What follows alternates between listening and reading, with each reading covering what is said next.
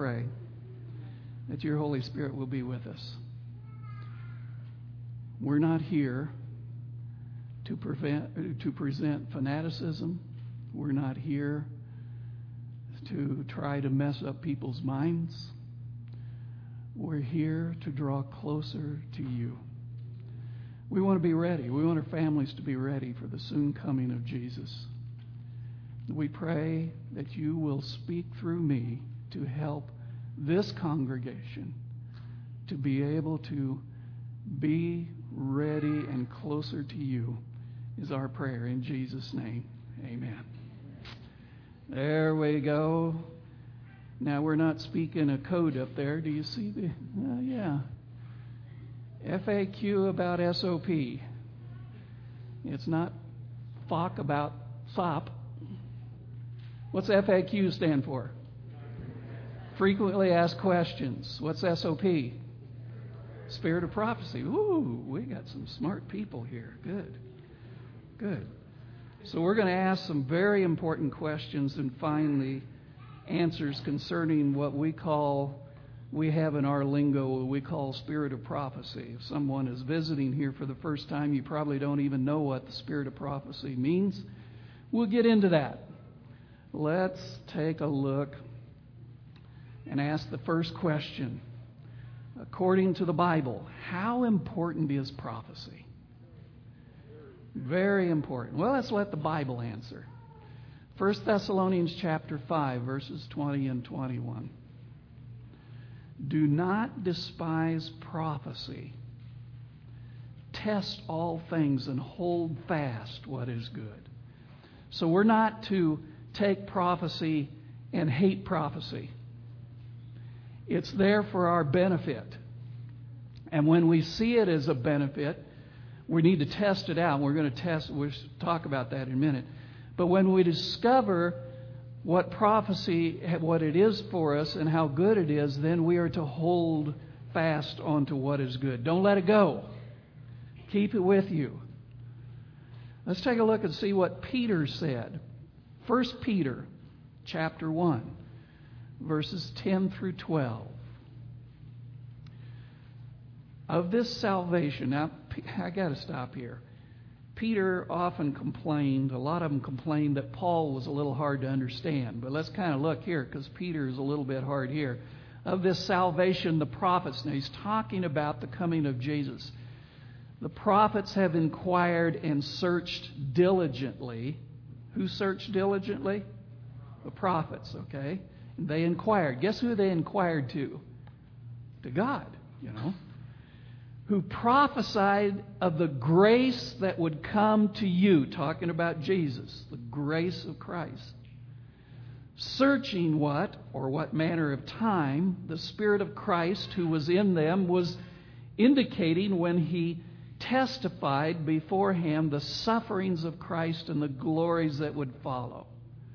To them it was revealed by we call them prophets because God revealed to them a vision. To them it was revealed that not to themselves, but to us, they were ministering the things which now have been reported to you through those who have preached the gospel to you by the Holy Spirit sent from heaven, things which angels desired to look at. Prophets are inquiring of God. They're saying, Speak to me. They're praying, they're connected with God. And God begins to reveal to prophets what's going to happen way in the future. Specifically, what they were talking about here was the coming, the grace of Jesus Christ. The coming of Jesus. And they wrote those things down not just for themselves. Guess who they wrote them down for?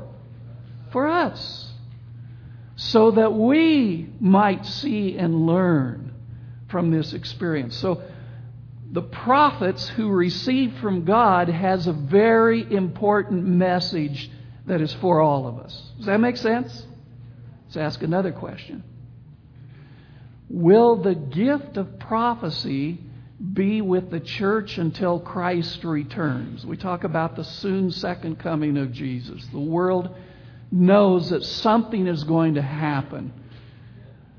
Will the gift of prophecy be with the church until Christ comes? Let's take a look for a moment at the prophet Joel.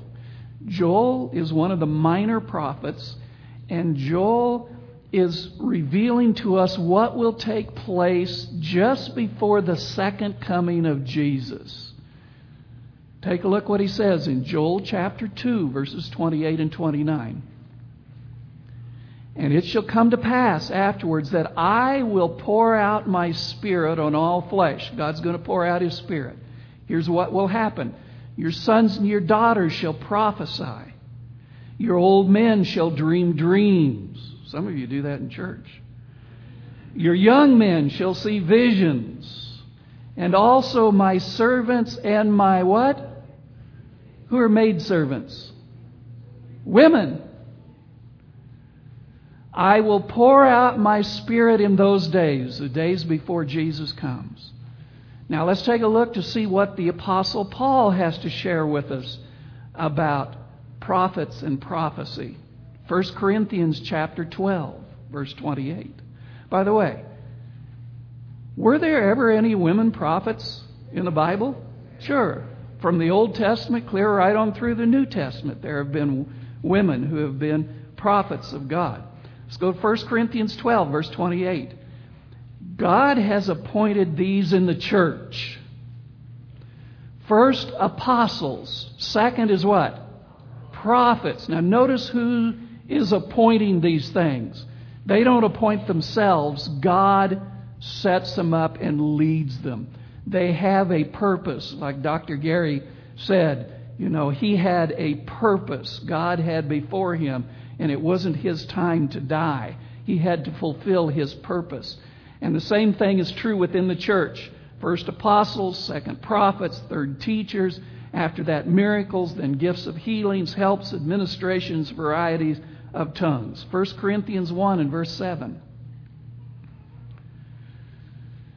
So that you come short in no gift. That's those gifts that they're talking about for the church eagerly waiting for the revelation of our Lord Jesus Christ. When will we see the revelation of our Lord Jesus Christ? We're talking about the second coming. So the prophet's job is to be able to help us. We, we saw in Joel that there will be prophets at the end of time. The job of the prophet is to be able to help prepare us for the second coming of Jesus. That's what we want, isn't it? Okay, let's ask another question. Is there a pattern that we can find in the Bible by which God has operated through history regarding prophets? Sometimes, you know, God does something and he, He's the same yesterday, today, and always. And, and there's patterns that you can see that have taken place in the past, that are taking place now in the present, and taking place in the future.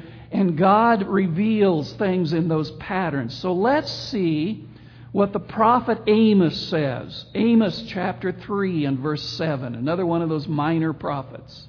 Amos 3, verse 7. Surely the Lord God does nothing unless he reveals his secret to his servants, whom? The prophets. Okay. So God is going to, nothing's going to happen, nothing's going to come as a total surprise to us because he's going to send a prophet that's going to come and take place to help reveal to us what's going to happen. So if there's something major that's going to take place in this world, something that is going to affect God's people, God's going to send a prophet in that time to be able to prepare them for that. Let's see if that's true. Look at this chart. You have it on your sheet there, but look at this chart. There's the event on the one side and then the prophets on the other side. There was the flood, affected people, right? Okay, who was it that God sent to be able to tell and warn about the flood that was coming? Noah. Now, they never seen anything about rain or anything else like that. There was no need to build an ark. Noah preached to them for how long? 120 years that there's a flood that's going to come. God is preparing them, giving them 120 years for them to be able to to come in and to be saved in the ark. He made a way for them to be saved, but it will be their choice if they listen to what the prophet Noah had to say or whether he didn't. The call of Israel. Abraham, God told Abraham that he was going to be the father of many children. When did he start having children? Way when he was old, way past the time that you would ever think of having children. And yet the promise was there. So there was Abraham and this call of Israel, the starting of God's people that was to take place. Do I believe what God said to Abraham or do I not? Exodus, that's when they were leaving Egypt to be able to go to the promised land. Who did God raise up? Moses. Seems like there's a pattern here. How about when the people became, they were looking at God for leadership, and then they began to look around and they says, you know, everybody else has got kings. Why don't we have kings? Now, it wasn't totally in God's plan, but it would affect everyone. So, what did God do? He set up the prophet Samuel to go, and who did he anoint to be the king? Saul, okay? But they knew, God knew that later on that Saul was going to kind of mess up, so there was another king that Samuel anointed. David. Okay, so we see this establishment of kings affects everybody in the way that they're living, and Samuel was the prophet. Babylon, they were taken into captivity into Babylon. And God set up prophets like Daniel and some of the other prophets that were taken into captivity. It affected all of God's people, but He wanted them to realize that God was with them. The first advent of Jesus, the first coming of Jesus, Guess who was to prepare the way for the coming of Jesus? John the Baptist. He was to go out. He was born before Jesus was, and he was to go out and prepare the way. What's going on, guys? Okay. Then, after the death of Jesus and after he was taken up into heaven, they had to establish the church. And so he needed the leaders within the church, and he established people like Paul and Peter and all these others that were there. And they did some prophesying. Peter did some prophesying. Paul did some prophesying.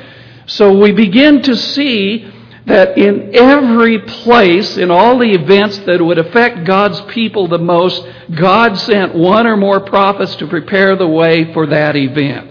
That leads us to the next question. What is the next and great and final event? For that answer, we have to go to the book of Revelation. Revelation 22, verses 12 and 13. Behold, I am coming quickly, and my reward is with me to give to everyone according to his work. I am the Alpha and the Omega, the beginning and the, and the end, the first and the last. Who's speaking? Christ is speaking. Jesus says the next great event that's going to take place, even prophesied back in Daniel's day, the next great event that's going to take place is the second coming of Jesus. Doesn't it stand to reason that if we looked in the past and we saw every great event that was going to take place that would affect God's people the most, and God brought up a prophet, wouldn't you think that the second coming of Jesus would affect God's people the most? I mean, it's just that, that's just common sense that would say that. And because of what has happened in the past, God would say, okay, these people, if they want to be ready for Jesus to come, if we want to prepare the world for the soon coming of Jesus, so that He doesn't come to them like a thief in the night, that He is going to come to them and to be ready and to have the gift of eternal life, it would just make sense that in that pattern, that God would prevent, would would have a prophet come to be able to proclaim the message for this great event. Otherwise, the pattern would be broken. What does the book of Revelation have to say about end time prophecy?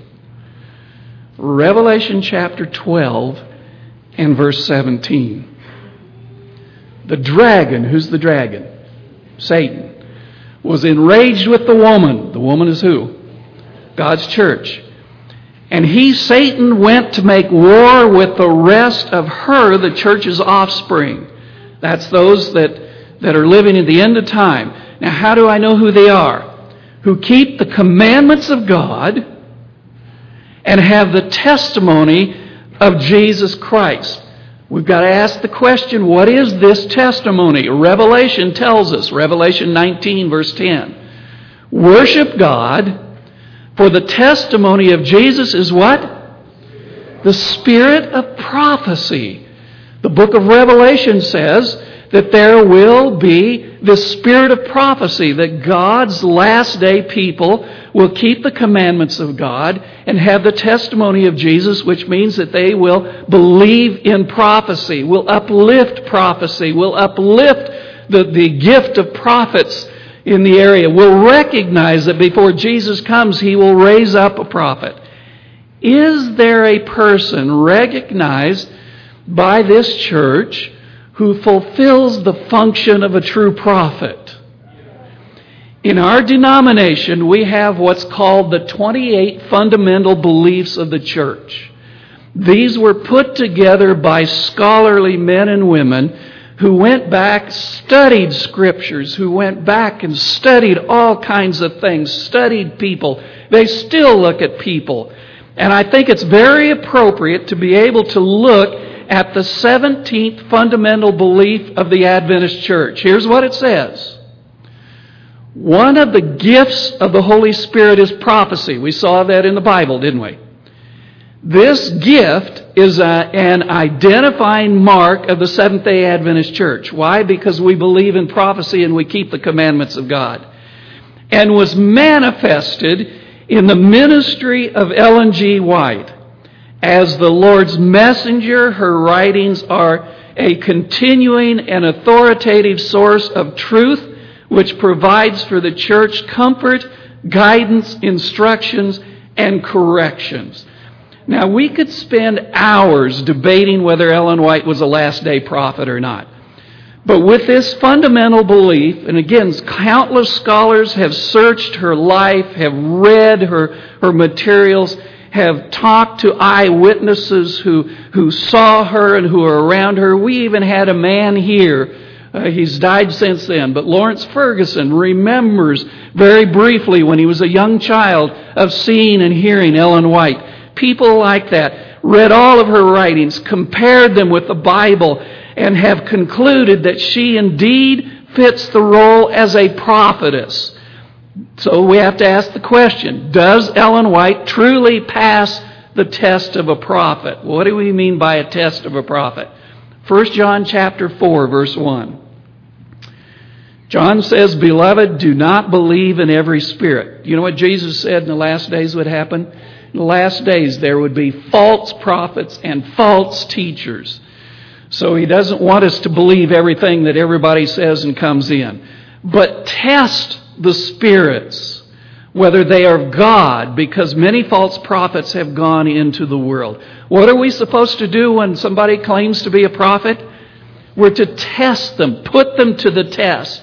Now, let me tell you, the devil knows prophecy is important to God's last day church. So he's going to attempt to do two things.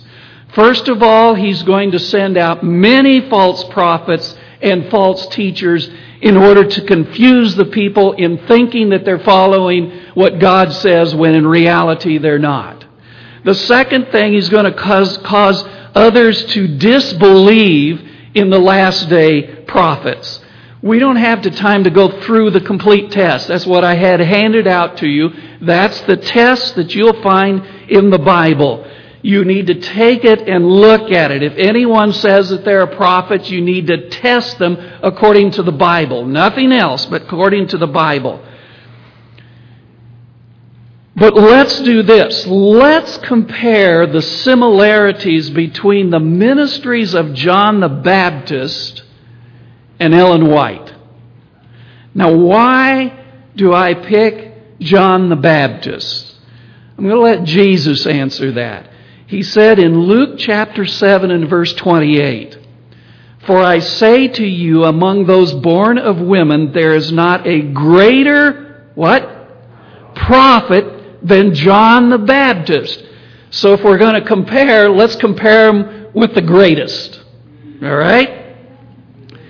we might as well pick the one that Jesus says is the greatest. And according to, to Stephen Bohr, who's the pastor of the Fresno Church, the ministries of John the Baptist and Ellen White have several things in common. Neither one of them are contributors to the canon of scriptures. They have not written a book and said, this is to be part of the Bible. Now, there are some false prophets that have come up in the world who have written their book, and then they say if it doesn't go, if the Bible says one thing and their book says another, then don't believe the Bible, believe what they say. Well, neither John the Baptist nor Ellen White has ever done that. They were both rejected by current day leadership. Many of them rejected John the Baptist, but he carried through anyway. Many of them did not believe in Ellen White, and she carried through anyway, because they came to share the message that God has for them, not worrying about what people say. Number three, they both referred to themselves as a messenger and not a prophet. They never claimed to be a prophet, although Jesus said that John the Baptist was a prophet. Ellen White never claimed to be a prophetess, although she said that she was a messenger and that God spoke to her and she wrote down what God said. Number four, they are both called the lesser light that points to the greater light. Who's the greater light? That's Christ. And when you look at their writings and read them, if you listened about John the Baptist, John the Baptist says, Behold, and seeing Jesus, behold the Lamb of God which takes away the sins of the world. He was not there to shine before them. In fact, he says he doesn't even, he isn't worthy enough to stoop down and to, to tie the shoes of Jesus or to tie the sandals of Jesus. So they both call themselves lesser lights and they point to the greater light. Number five, their teachings are not supplemental but complementary to the Bible, as neither one carved new Bible doctrines. Neither John the Baptist or Ellen White says, here's a new doctrine. They've never said that. They have all been a kind of a commentary on the doctrines that we already have within the Bible. If we would follow the Bible in the first place, we wouldn't need these things, and we wouldn't need these prophets. But just like in the days of Jesus, they weren't looking for Jesus to come like he was coming, but John the Baptist says, Here he is, making the way. And it's the same way with the end of time. Number six, with Ellen White. Number six, neither was infallible. In fact, they both grew in their understanding of the Bible. Do you remember the messengers that, that John the Baptist sent to Jesus when John the Baptist was in jail? He, he said, Now say to Jesus, ask Jesus, are you really the one or do we, should we be looking for someone else? Seems strange for a prophet to ask some type of a question, but there were some doubts in his mind. I mean, John the Baptist was human just like you and I. Do you know that Ellen White, she made mistakes as well too? When she first came in and, and, and began to have visions, do you think that she kept the Sabbath then? She didn't keep the Sabbath. It wasn't until later on. But she began to learn just like everyone else. They are both precursors to Christ's coming. And that's important. But how do I know? How do I really know that she was a prophetess? Let's look at reasoning again. Remember, Satan is going to send out false prophets and false teachers into the world. Would it make sense that a devil who is angry at God's church and wants to attack God's church, would it make sense that he would then raise up Ellen White as a false prophet and write a book on the life of Christ like in the Desire of Ages?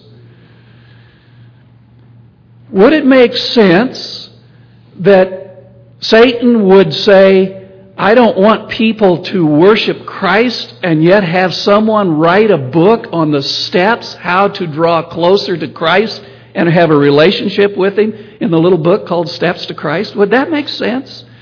Would it make sense if the devil is going to raise up someone to write a book like The Great Controversy that reveals the plans the secret weapons of Satan that he's going to use against God and his people and put it in the form of history so that historians, whether they're church members or not, will sit there and read that book and say, you know, that is an excellent book on history of the church. And yet it reveals the secret plans of the devil of what he's going to do before Jesus comes to try to mess the church up. Would it make sense to go through all that if she was of the devil. But, brothers and sisters, a lot of people who are complaining about her work don't read her books. They don't put her to the test that you have there that comes from the Bible. How can you say someone is false when you don't read it? I have often heard about other other denominations who had prophets, and you know what I do? I go and I look at their readings. I don't want them to come back and to say, Well, you never read our readings. I have sat up with elders sometimes all night long reading garbage material, comparing it to the test of the Bible, and concluding this is not a true prophet of God. And then I can preach about it. Is the inspiration of Ellen White under attack within the denomination today? Now, quit answering the questions. Let's see what she said way back in the late 1800s and the early 1900s. He, that Satan, seeks by all the means in his power to shake the confidence of God's people in the voice of warning and reproof. She's talking about her writings, the spirit, what we call the spirit of prophecy, through which God designs to purify the church and prosper his cause. What does Ellen White say would be the very last deception of Satan? That would be a good question. Selected Messages, Volume 2, page 78. The very last deception of Satan will be to make of non effect the testimony of the Spirit of God. And she quotes Proverbs 29:18, where there is no vision, the people perish. Satan will work ingeniously in different ways and through different agencies to unsettle the confidence of God's remnant people in the true testimony. Ellen White often called her writings given to her by God as the true or uh, uh, straight testimony. So, what's Satan going to attack? Her writings. He wants to shake our confidence in her writings and her testimonies. Is Satan's last deception working? Look at what Mrs. White said will happen within the church. Testimonies for the Church, Volume 5, pages 719 and 720. The rebuke of God is upon us his blessings have been withdrawn because the testimonies he has given have not been heeded. The means that God has devised to awaken the church to a sense of their spiritual destruction have not been regarded. The voice of the true witness has been heard in reproof, but has not been obeyed. Many today, including pastors, are not reading or studying the very message that God has given to us that would help us become better Christians and witnesses to the world. We are losing out on God's blessings by doing that. Testimonies, Volume 5, page 217. Doubt and even disbelief in the testimonies of the Spirit of God is leavening our churches everywhere. What does leavening mean? In the Bible, leavening was a symbol for sin. Okay? Satan would have it thus the testimonies are unread and unappreciated. Now, this prophecy alone is being fulfilled in many of our churches today because many of our churches were not allowing anything to take place in Sabbath school or from the pulpit of being able to share in the testimonies. Selected Messages, Volume 3, page 84. One thing is certain those Seventh day Adventists Whoa. Who take their stand under Satan's banner will first give up their faith in the warnings and reproofs contained in the testimonies of God's Spirit. There you have it. When we as individuals give up on the messages of Christ is trying to give through his prophetess to help a people to be ready for the soon coming of Jesus, we're standing under the banner of Satan himself. What will be the main cause of the shaking in the Adventist church? Testimonies, Volume 1, page 181. I asked the meaning of the shaking. I had seen and was shown that it would be caused by the straight testimony. They will rise up against it and they will cause a shaking among God's people. Do you remember what the straight testimony was? It's her writings. It's the writings that God has given to Ellen White to be preached and written down. People will rise up against the testimonies as well as those who believe in the spirit of prophecy. They'll rise up against them. Well, that really doesn't mean anything if I reject the, the prophecy, does it? I mean, what if I just kept it to myself and I didn't stand up and boldly say anything? You know, I just just don't do any reading or is that okay? Testimonies, Volume 5, page 674. If you lose confidence in the testimonies, you will drift away from Bible truth.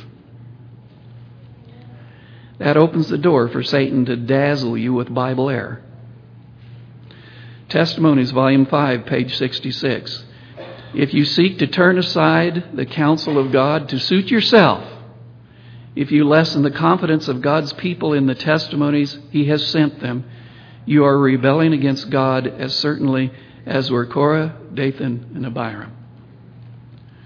Review and Herald, May the 6th, 1862. There is no Bible sanctification for those who cast a part of the truth behind them. And then this statement in Volume 5 of Testimonies, page 687 and 688. If those to whom these solemn warnings are addressed say, It is only Sister White's individual opinion, I shall still follow my own judgment, and they continue to do the very things they were warned not to do, they show that they despise the counsel of God, and the result is just what the Spirit of God has shown me it would be injury to the cause of God and ruin to themselves. Folks, those are not my words. I'm sharing this with you because I don't want to be guilty of not bringing to you the truth. I'm not ashamed of the gospel of Jesus Christ, and I'm not ashamed to admit that I believe in the testimonies of Ellen White. What benefit will I receive if I study the testimonies of God? Second Chronicles chapter 20 and verse 20. Hear me, O Judah, and you inhabitants of Jerusalem. Believe in the Lord your God, and you shall be established. Believe his prophets, and you shall prosper. I want to prosper, don't you? When we experience the Spirit of God through Ellen White's writings, just as with Scripture, we cannot doubt the source of her power. When we compare her life with the life, with the, the uh, test that you have in your hands, we've got to come to a choice to be able to say, is this really from God or is it not? We have to proclaim the truth. We have to seek the power of God that is available to us. I think it's time to lift up the precious message of our Savior given to the last day church, don't you? If you're willing to make such a commitment, I want you to stand and sing with me the closing hymn. Hymn number 371. Lift him up. 371.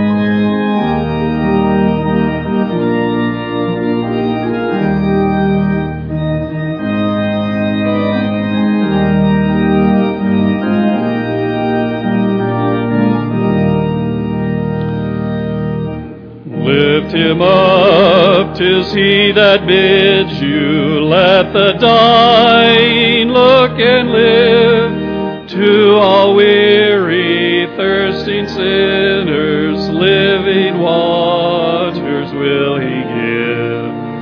And the one so meek and lowly, yet the Prince of heaven was he. And the blind who grope in darkness, the blood of Christ shall see. Lift him up, his risen Savior, high amid the waiting throng. Lift him up, tis he that speaketh,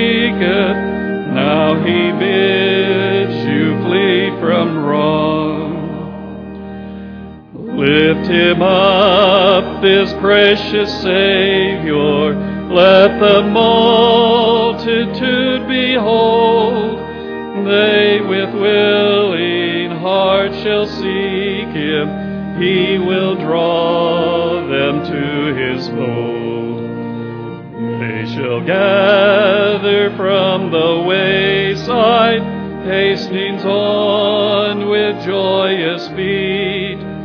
They shall bear the cross of Jesus and shall find salvation sweet. Lift him up, the risen Savior, high amid the waiting throng. Lift him up, tis he that speaketh, now he bids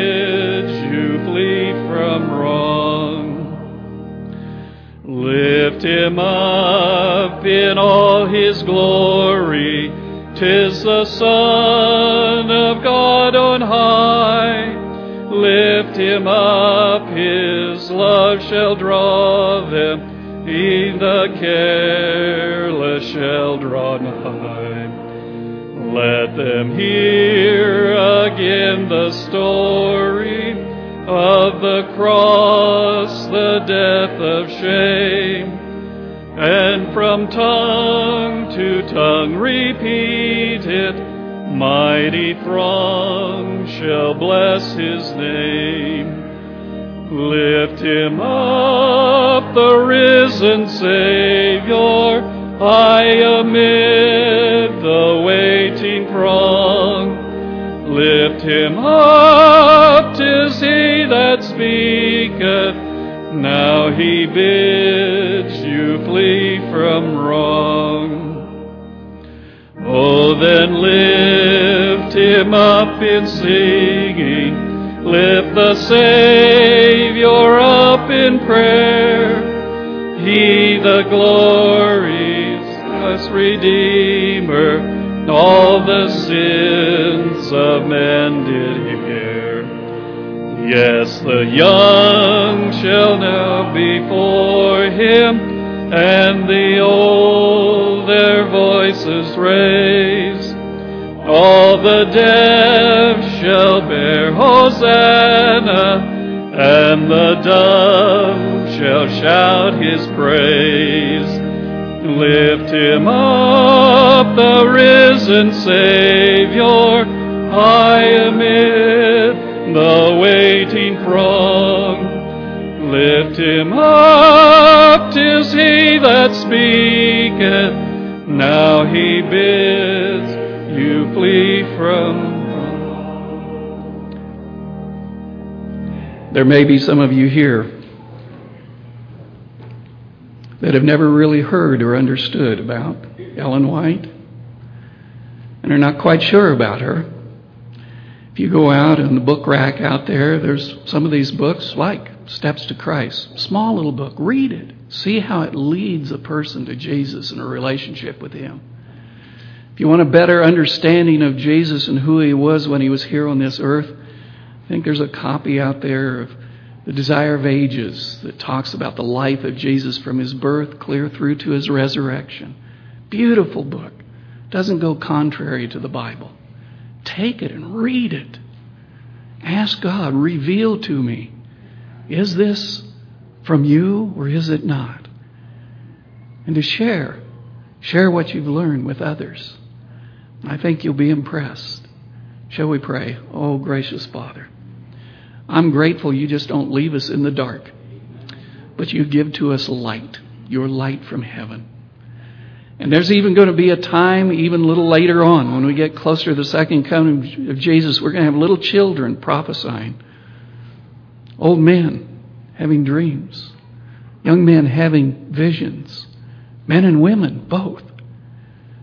And all to uplift and glorify and to prepare the soon coming of Jesus. We shouldn't be afraid of prophecy. We should learn to understand it and to use it. Lord, be with this church as we draw closer to you. In your name we pray. Amen.